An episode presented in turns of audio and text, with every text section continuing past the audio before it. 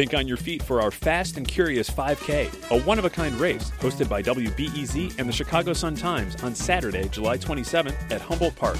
More info and early bird registration at wbez.org/events.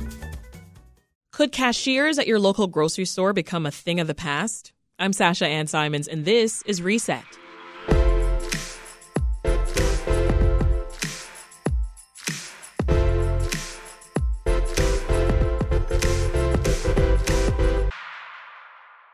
If you shop at many Aldi locations in the Chicago area, picking up the groceries is becoming a solo affair. The grocer is in the process of moving towards self checkout as the default, with cashiers only available if necessary.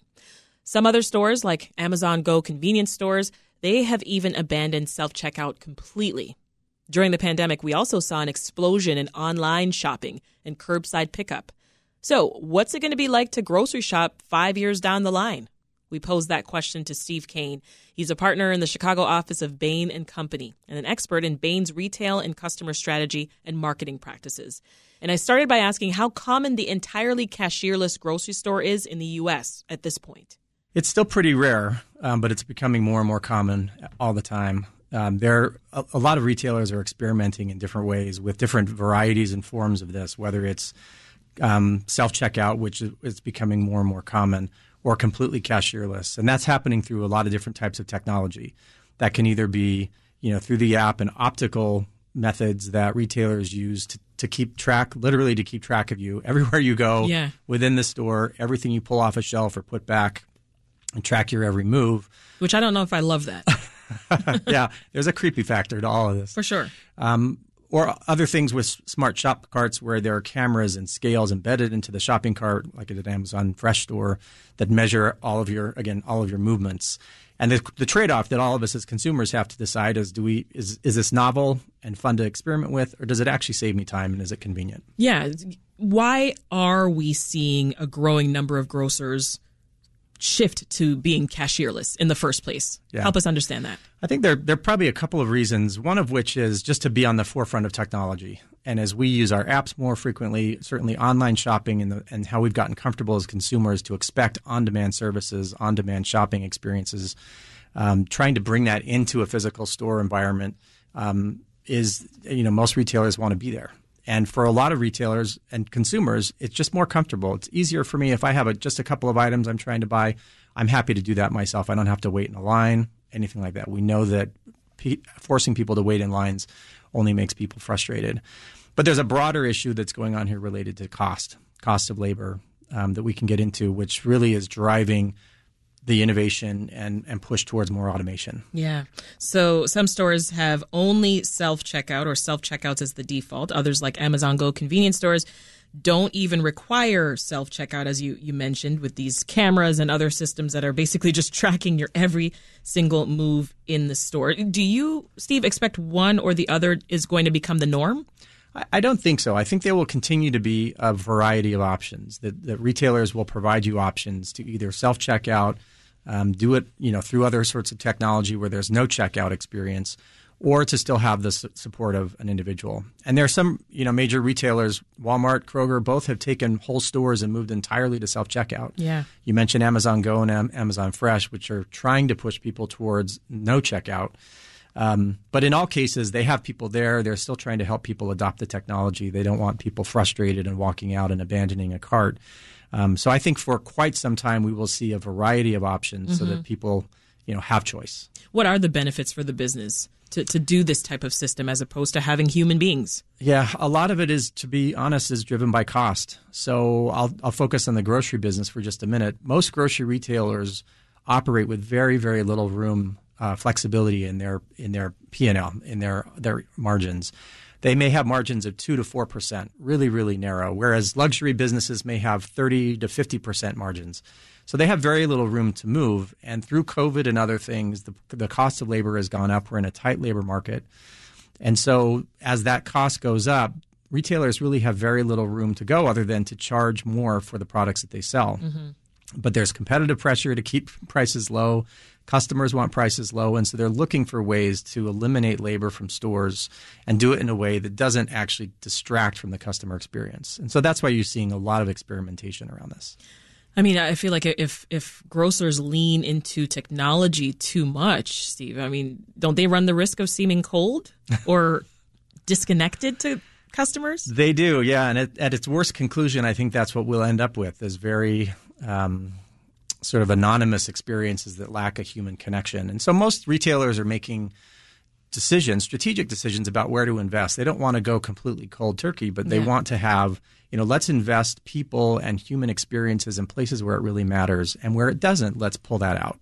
So it could be things that you never see that are happening behind the walls of the store or up in the supply chain where there's a significant amount of automation that's happening that's that's delivering exactly what that store needs at the right time without having people very many people involved that doesn't really hurt a, a, customer experience but if you're at a deli counter and you want some help then that's generally where people continue to put put that human interaction because that's what we value as consumers yeah this is also i think possibly creating a further divide from folks who have tons of grocery options already mm. to people who live in grocery deserts yeah. right now. Yeah. It's true, um, and that that's a challenge that we, we could go into in a different way. But uh, you know, trying to create a good experience to bring products. I think every retailer, even here in the city of Chicago, wants to bring that kind of experience to every community and every neighborhood, um, and is doing it through a lot of investment, um, trying to make that make that available to people. Mm-hmm. And only when pushed because of you know challenges with safety or challenges with, with other things, theft and cost, they just can't make it work, and that's where you see a few pulling back. But in general, that's that's the hope is that with some of this technology and using it smartly and strategically, you can actually deliver an experience that doesn't detract from that customer experience, but do it in a way that's more economical for them so that they can provide you a breadth of products at a lower cost. Yeah, to that to that end, let's talk about what the, the grocer or the, the retailer should keep in mind, right? Because to your point, customer convenience that's big, right? Mm-hmm. And, and so, what would you give as advice as they're trying to make this shopping experience feel as seamless as possible? Yeah. Uh, to, to really start with the customer experience from beginning to end. And that's where you see some interesting um, technology and innovation. So when customers plan their shopping trip, you know, what are the things that you can do? And even some of the generative AI, you know, use cases that we'll start to see come into the into the uh, into the uh, industry are going to help customers with planning a shopping trip, and then once you get there, how you shop a store, the the, the routes that you take, the products that you choose, the choices that you make, all of that can be informed by technology and things that will help you make smarter choices. But again, investing in the places in a shopping experience where customers actually value a human face-to-face interaction, yeah. being able to get you know a response from someone. If I'm in a, a home improvement store and I just have a question about something, I don't want to have to search or watch YouTube videos. I just need someone that knows that can shortcut that process for me. And the smarter and smarter our technology gets, in some cases, that actually becomes more convenient than less. Mm. Um, and that's the trade-off. That's the, the the sort of world we're living in right now. Is this tension between technology and how convenient that truly is versus it's just novel and it actually is can be frustrating. As you mentioned the world, I'm I'm curious how the US compares to other countries when it comes to how cashierless stores have become? Yeah, there's um, we are in some cases ahead in some technology, but also behind in adoption. Mm-hmm. So if you go to some countries in Europe and in in Southeast Asia, for example, online penetration of grocery shopping and things like that is actually much higher um, more automation, things you know in the customer experience. It's actually higher penetration than what we see here. I see. But we're catching up and we're moving fast, and there's a tremendous amount of innovation here.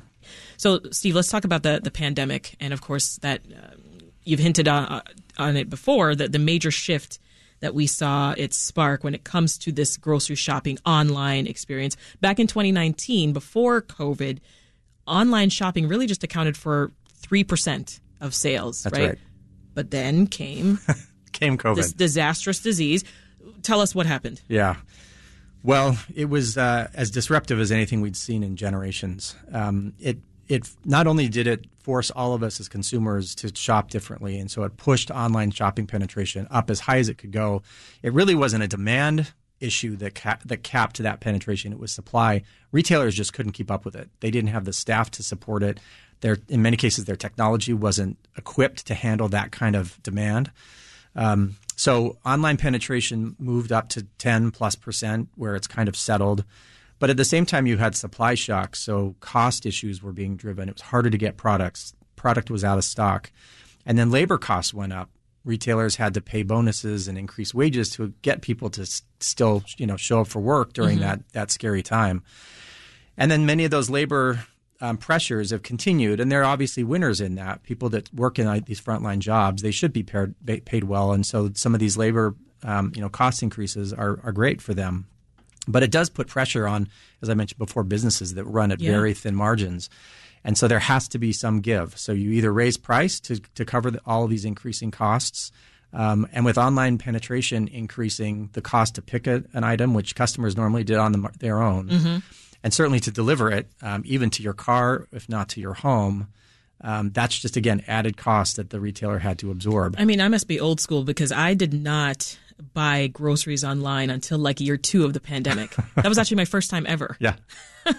Uh, do you expect more growth in this space? Like, I mean, at some point, Steve, could the majority of grocery orders actually be done online, or do you think people are back in stores? They enjoy being back in the store now, and it, you know, now that it feels safer to do so. Yeah. You know, I think it will always be a, a mix. I think there, I, th- I think it took a lot of us time to adopt the technology, and that will continue to grow. So we'll see steady increases. We're at 10 to 12 percent now. We'll see that that could increase to 30, 40 percent over the next decade or two. Um, but I think it will start to separate the things that are really routine that we don't enjoy shopping for. I think many of us will ultimately adopt technology that allows us to do that on a more routine and automated basis. Yeah. But none of us want to eat the same thing every single day. That's why we have a lot of different restaurant choices. So we want variety. We want to be confronted with things that are new and innovative. We want, you know, we want to taste different things. We want different clothes. You know, in any every category, we want a variety and. And so we will always, I think, when you're talking about fresh categories, um, produce, meat, things like that, I think we will always lean towards having an in-person shopping experience where we're where we're being inspired and encouraged to try new things because that, as humans, that's what we love. Um, well, when we talk about online shopping, there are more perks now. I think being being connected to that experience. Uh, so this goes beyond the actual grocery store. So what I'm thinking of are things like free Sephora samples when you shop online, or Target allowing you to order Starbucks and have it delivered curbside. Any thoughts in general on that, Steve? I mean, is it good for the customer? Good for the retailer? Yeah, it's definitely good for the customer if, if you're comfortable with that technology and giving up a little Kind bit of an everybody wins. yeah, giving up a little bit of control. You don't get to choose exactly what you're gonna what you're gonna um, what you're gonna get, but we're getting smarter at doing that.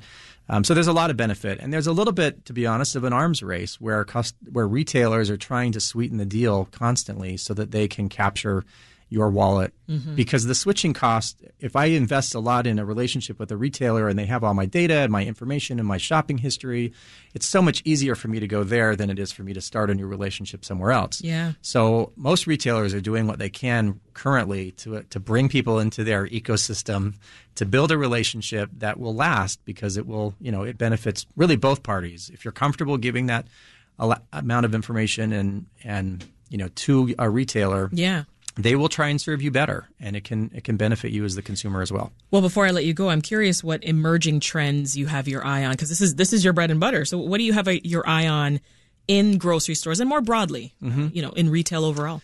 Yeah, I mean, automation in all forms is really what, what it's about right now. So a lot of things that happen behind the scenes, whether it's micro fulfillment centers, you know, so when you get an online order at your home delivered, you know, more and more often that will have been picked entirely by machinery, Oh my goodness! um, and you'll, you know, no one will have touched it, you know, and even automated delivery at some point.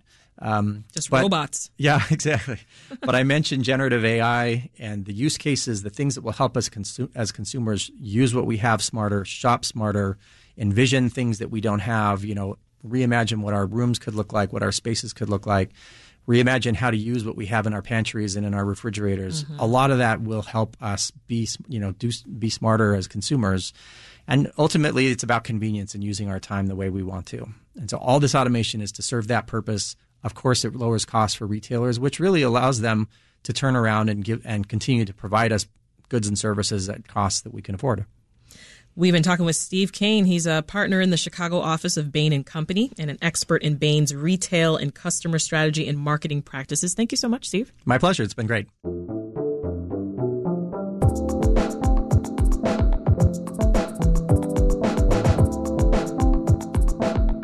This episode of Reset was produced and edited by Daniel Tucker, along with Micah Yason. Reset brings you the latest trends and news happening across the city and country. So don't forget to stay in the loop with us by liking and subscribing to the Reset podcast and our newsletter. It comes to you fresh in your inbox at 10 a.m. every morning. Thanks for listening to Reset. I'm Sasha Ann Simons. We'll talk to you soon.